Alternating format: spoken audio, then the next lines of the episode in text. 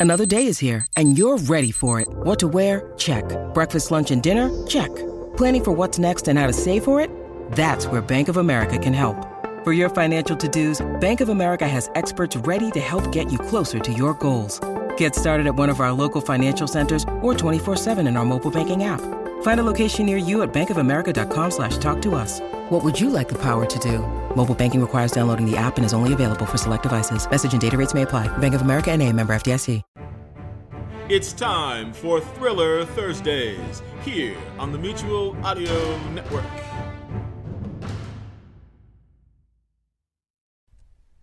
The following audio drama is rated PG for parental guidance.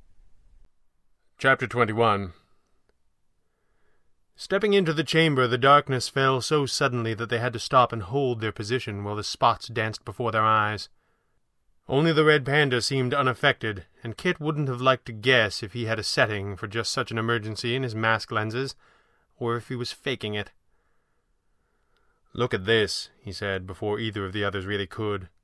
The flying squirrel felt her way forward and found herself standing beside a massive stone that took up most of the passageway and stood almost four feet high. What the heck? she asked, turning back toward the rubble strewn entrance. She could now see that there had been doors under all that rock, and they were shattered now, thrown aside like toys behind the furious blast Max had unleashed.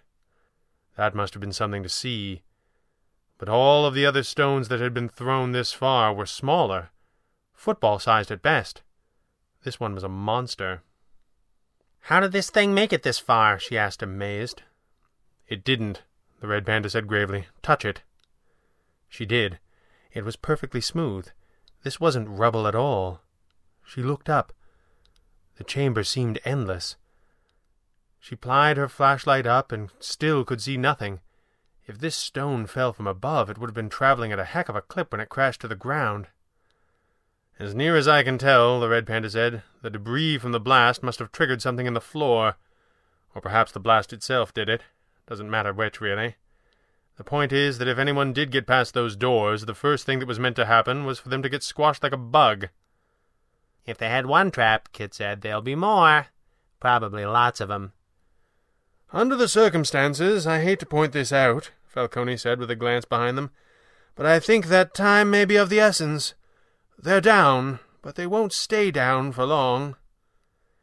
I wish we had more handcuffs, she said crossly. The red panda shrugged. Doesn't come up that often, he said. We had enough for Pavli and El. That'll slow things down a titch. And then Thatcher's sporting them pretty bands, Max, she said. You remember how much you enjoyed 'em. Pavli can remove them, Falcone warned. Ah, but will he? the red panda asked. Thatcher showed his true colors there. If I were Pavli, I would find an excuse to leave them on until I was holding the eye of Anubis in my hand at the very least. Come on. There's not much room on the side. It's probably easier to go over. He leapt up onto the rock and reached down to help Falcone up. Kit followed behind, scrambling up the smooth surface easily with a boost from her static shoes. I did smash the locks pretty good, Kit offered. That might give Pavli an excuse to keep them on. While they thrash this out, we'll get the eye and head for the hills. She dropped to the floor beside them, and noticed that they were not moving. Floating six or eight feet ahead of them was a glowing orb of pure light, floating delicately like a will-o'-the-wisp. Her hand was to her utility belt before she realized that Max was controlling the movements of the orb, which he had clearly just created. Kit returned the throwing star to its pouch and grinned sheepishly, but neither of them seemed to have noticed. Their attention was on the passage ahead of them, which was enormous and seemed to branch off in a number of directions. All right, the red panda said at last. Forget everything you knew about pyramids. That shouldn't be difficult, Kit said brightly. The red panda ignored this and carried on. Most pyramids are solid right through because they're tombs. A single massive gravesite fit for a king. This is something different. A temple, Falcone offered, and a maze a place where they could venerate great power and not displease the god whose power it was, but also keep that power out of the reach of, well, anyone. And you don't think they assumed the big rock took care of that? Kit asked, not especially hopefully. Let's find out, the red panda said, and took a step forward. Suddenly the floor gave away beneath his weight, and he was hanging above a black abyss of open space. For a moment he teetered there, both hands in the air in a gesture of astonishment. For an instant he wondered what had stopped him from plummeting to his doom. But then he felt the tension on his coat and turned his head. The flying squirrel had two fistfuls of his jacket gripped in her hands, and her jaw was set firm against the strain of holding him back. You got anvils in your pockets or something, boss? she groaned. Just a few, he said, regaining his balance. All right, let's try this. He tapped the hidden control on the side of his domino mask several times as he examined the sprung trap before him, then continued the process as he looked down the passage. His mask lenses flashed, and his face was an impassive study of concentration. Falcone tried not to look nervously toward the opening in the side of the mountain just a few yards away. Well, I'll be, the red panda said at last. What is it? Kit asked. There's another one right beyond. Literally a single step past the first trap door, he said. I imagine that you'd feel rather silly on the way down. Let's try not to find out, she said, firing up her static shoes. And let's try to leave this trap intact. I'm sick of clearing a path for those mooks. Agreed, the red panda said. Come here, Max, let me give you a hand. Moments later they were past the trap and on the threshold of the next chamber. The red panda held them there for a moment while he scanned ahead on every setting that he had. I'm afraid we don't have time for this, old friend, the stranger offered. I know it, the red panda said.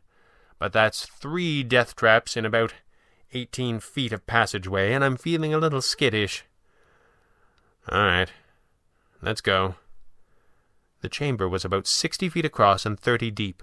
The walls were covered with hieroglyphs, and there were four doorways, each with slightly different shapes and markings above.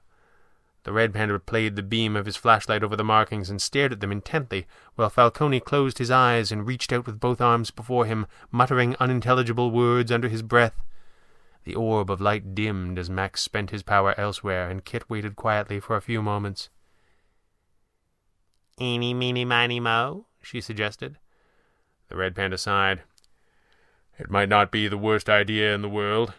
It would take weeks to decipher these markings, and still more time to properly interpret their meaning. In the end, I still doubt very much that any of them say this way to the enormously powerful relic. How are you doing, Max? Falcone opened his eyes, and the orb's glow grew once again. The locator spell I am using is not without its faults. It doesn't really suggest a direction merely detects energies on certain wavelengths. The walls of the pyramid and the tons of rock that covers them did an admirable job of containing those energies and preventing their detection. So admirable that this must surely have been the point. But the net result is that all of that energy has been contained within this structure for thousands of years. Everything is quite literally bathed in it. So you can't tell us which way to the eye? the flying squirrel asked. Falcone shook his head. Not definitively, he said. All four passageways may very well lead to the Eye of Anubis, for all we know. But when I sent my energies down this path, he said, indicating the second from the left, the residual energies did not disperse before me as easily. Which means the power is stronger this way? the red panda offered. Possibly, Falcone said.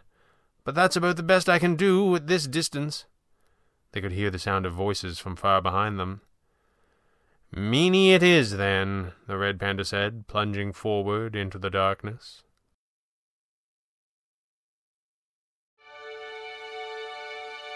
So, do you like comedy?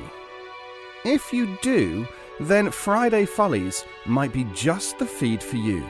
From the Mutual Audio Network, every Friday we bring you a selection of hilarious audio drama and you can find it wherever you find your podcasts. Just search for Friday Follies, or you could subscribe to the main Mutual Audio Network feed. It's up to you. Find us there. The Mutual Audio Network. Listening and imagining together.